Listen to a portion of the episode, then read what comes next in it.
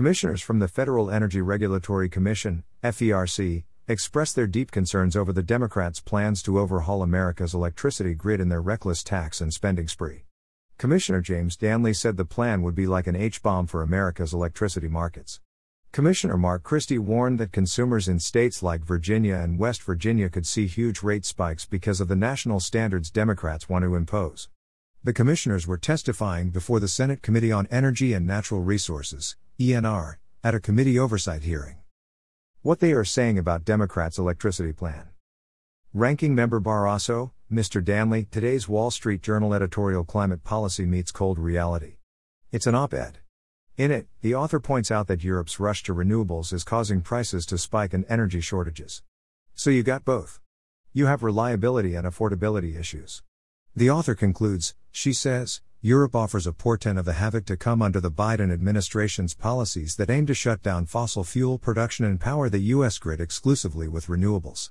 So, if Congress enacts this so called Clean Electricity Performance Program and it severely restricts natural gas production, as the House Democrats are proposing, Will we be headed for higher prices and energy shortages, both?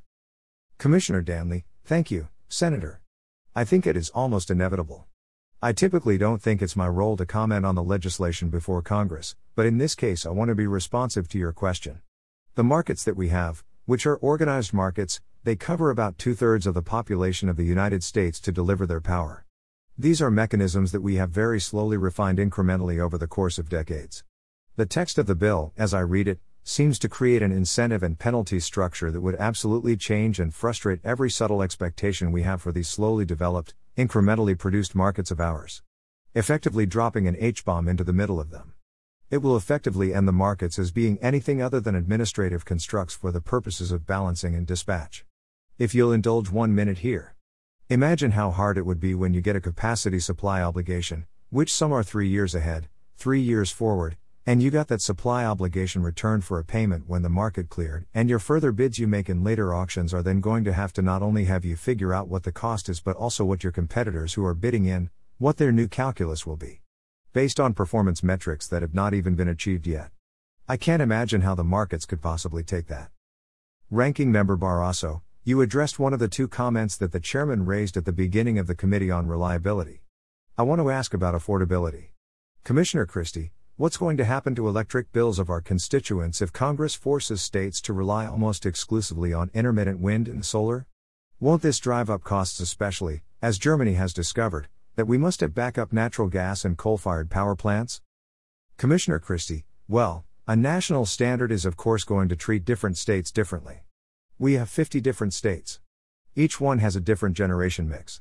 Right now, the generation mix is totally under the control of those individual states, so it affects individual states differently.